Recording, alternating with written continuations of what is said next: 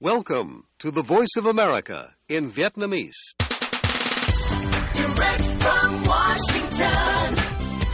the voice of America, VOA.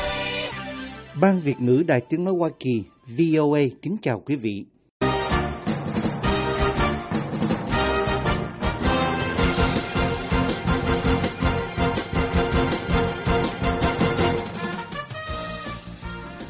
Trong chương trình thời sự quốc tế của đài VOA sáng thứ Tư ngày 4 tháng 10 năm 2023 giờ Việt Nam,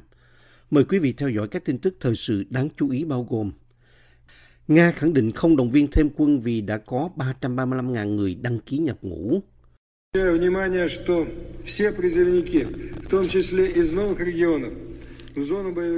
Bộ trưởng Quốc phòng Sergei Shoigu nói các lực lượng vũ trang có đủ quân số cần thiết để tiến hành chiến dịch quân sự đặc biệt. Cuộc phóng phi thuyền lên mặt trăng của Nga thất bại do bộ phận điều khiển bị trục trặc. Các công ty nhà nước Indonesia cung cấp vũ khí cho Myanmar. Và EU yêu cầu Ba Lan trả lời về cáo buộc gian lận visa. Mời quý vị theo dõi thông tin chi tiết.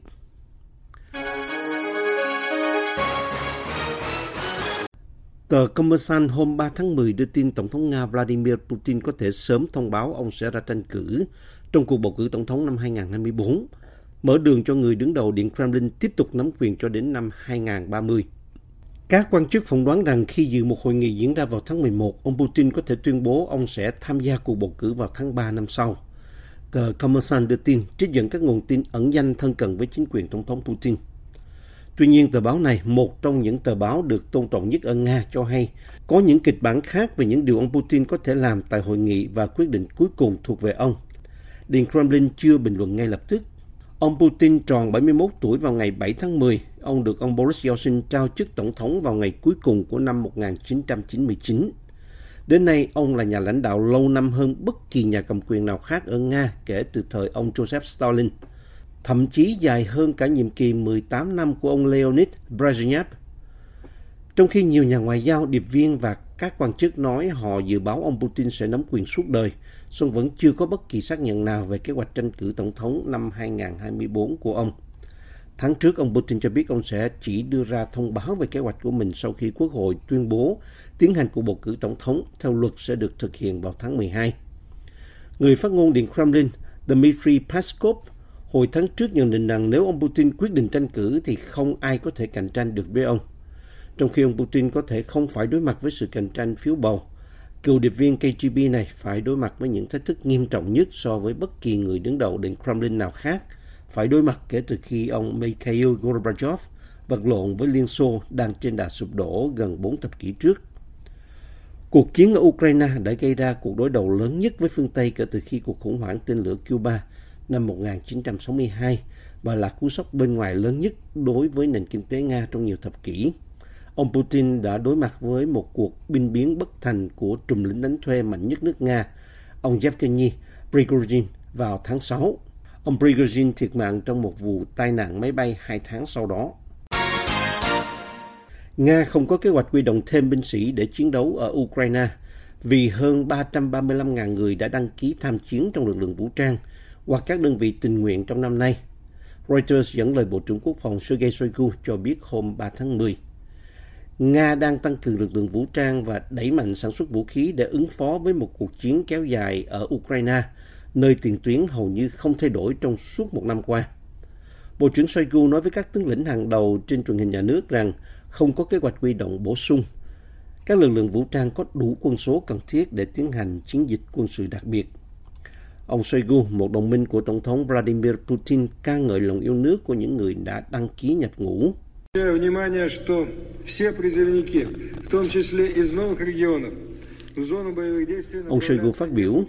kể từ đầu năm, hơn 335.000 người đã tham gia nghĩa vụ quân sự theo hợp đồng và trong các đội tình nguyện. Ông nói thêm, chỉ riêng trong tháng 9 có hơn 50.000 công dân đã đăng ký. Những con số trên cho thấy Nga đã đạt được tiến bộ đáng kể trong cả việc chiêu mộ tân binh và thu hút nhiều chiến binh từ lực lượng đánh thuê Wagner và đội hình tình nguyện. Hồi tháng 9 năm ngoái, ông Putin ra lệnh động viên một phần 300.000 quân dự bị, khiến hàng trăm ngàn thanh niên phải chạy trốn khỏi Nga để tránh bị đưa ra chiến trường.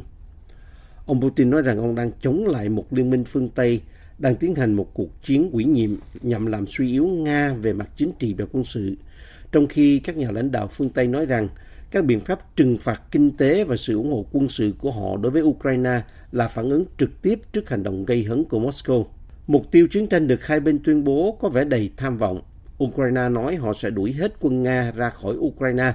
trong khi Nga nói họ sẽ phi quân sự hóa Ukraine.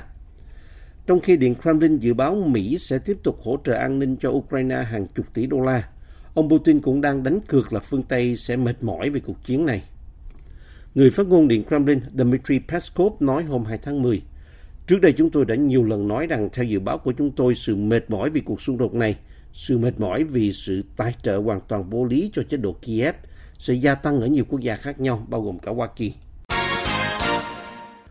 Hôm 3 tháng 10, các nhóm nhân quyền kêu gọi Indonesia điều tra các vụ bán vũ khí bị nghi là của các công ty nhà nước thực hiện với Myanmar, nơi mà Indonesia đang cố gắng thúc đẩy hòa giải kể từ cuộc đảo chính quân sự năm 2021 gây ra xung đột lan rộng. Theo Ferry Amsari, cố vấn pháp lý cho các nhà hoạt động,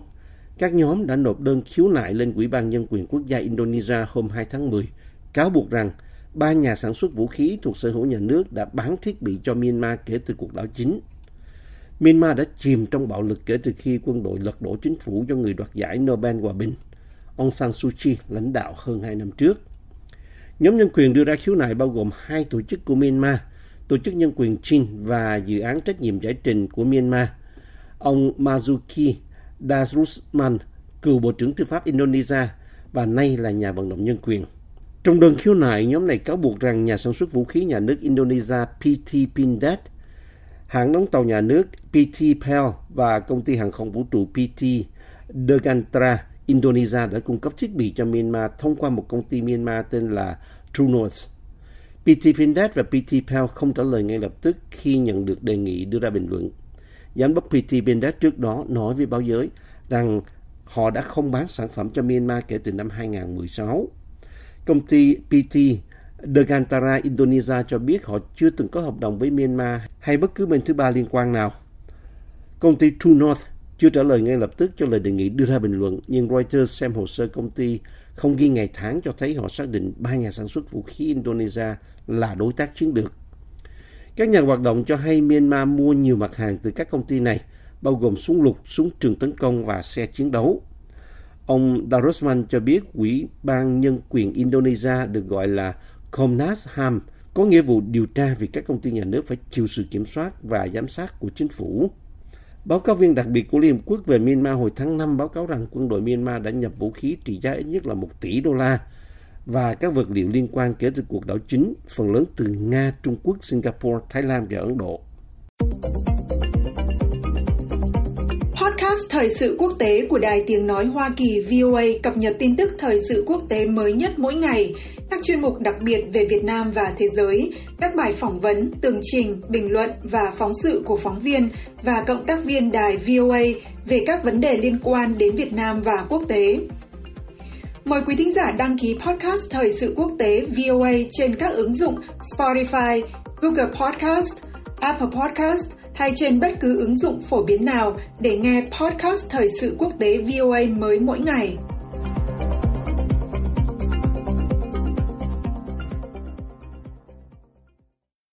Một nhóm thượng nghị sĩ lưỡng đảng của Hoa Kỳ đến thăm Trung Quốc vào tuần tới hy vọng sẽ gặp Chủ tịch Trung Quốc Tập Cận Bình.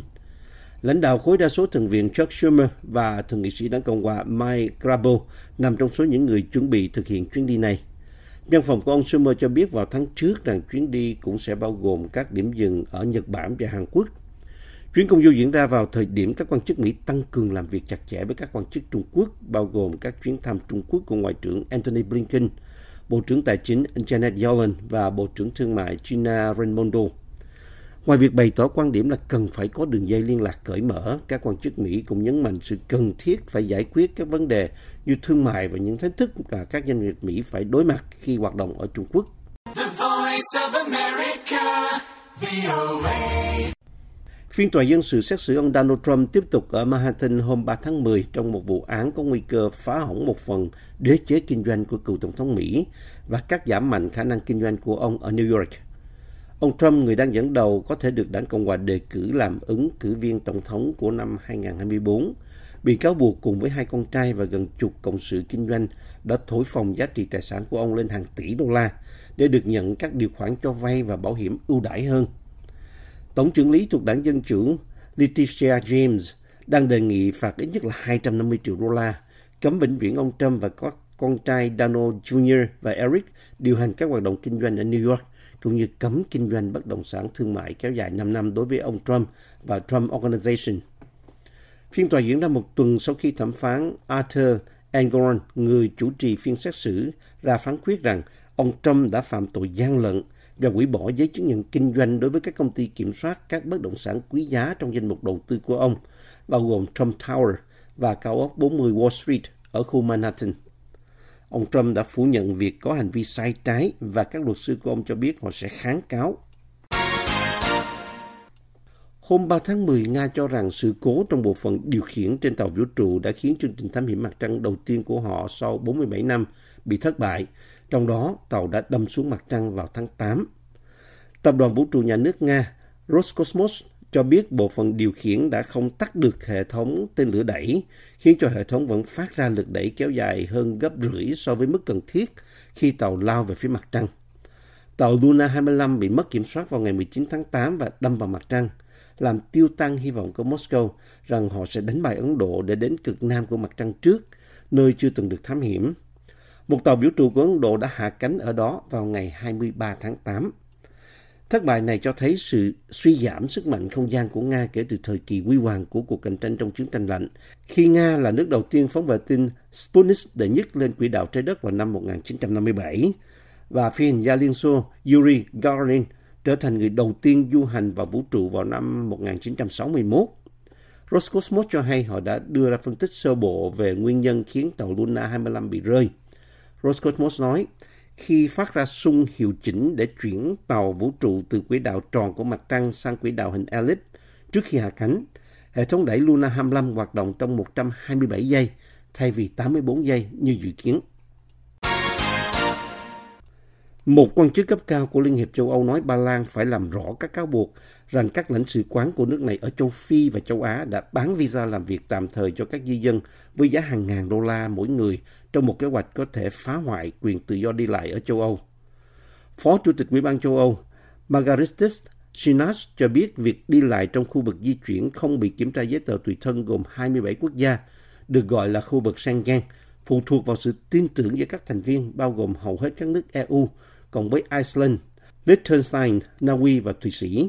Ông Sinas nói với các nhà lập pháp EU ở Strasbourg, Pháp, nếu công dân của nước thứ ba được phép đi lại tự do trong Schengen mà không tôn trọng các điều kiện và thủ tục thích hợp, thì điều này sẽ vi phạm luật pháp EU, đặc biệt là luật visa EU. Nhận xét của ông Sinas được đưa ra đúng lúc đảng cầm quyền cánh hữu của Ba Lan đang vận động bầu cử ngày 15 tháng 10. Di cư là một chủ đề bầu cử nóng bỏng và đảng luật pháp và công lý cầm quyền đang phải đối mặt với các câu hỏi về kế hoạch bị cáo buộc này, ngay khi đảng đang tìm kiếm nhiệm kỳ thứ ba. Chính quyền Ba Lan bao gồm cả lãnh đạo đảng cầm quyền khẳng định không có vụ bê bối nào. Họ nói rằng 7 người đã bị bắt trong cuộc điều tra đang diễn ra và có ít hơn 300 trường hợp bất hợp lệ.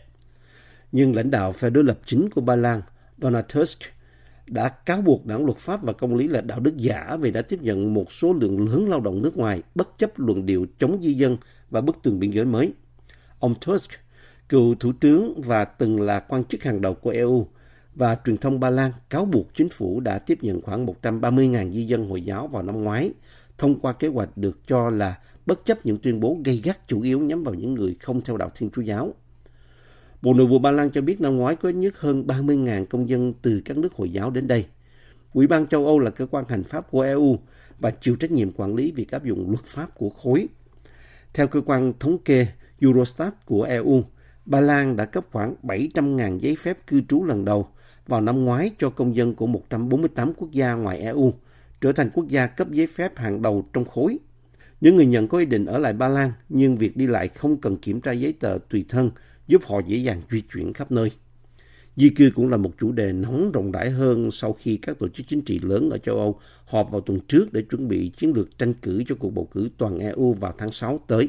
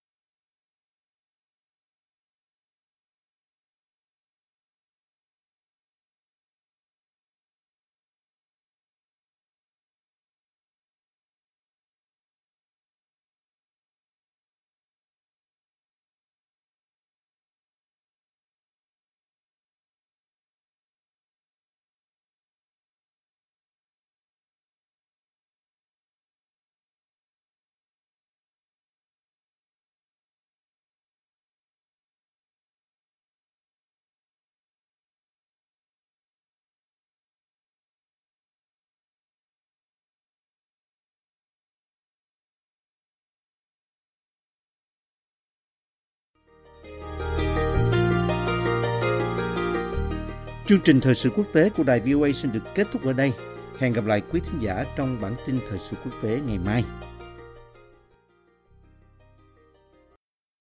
This program has come to you from the Voice of America, Washington.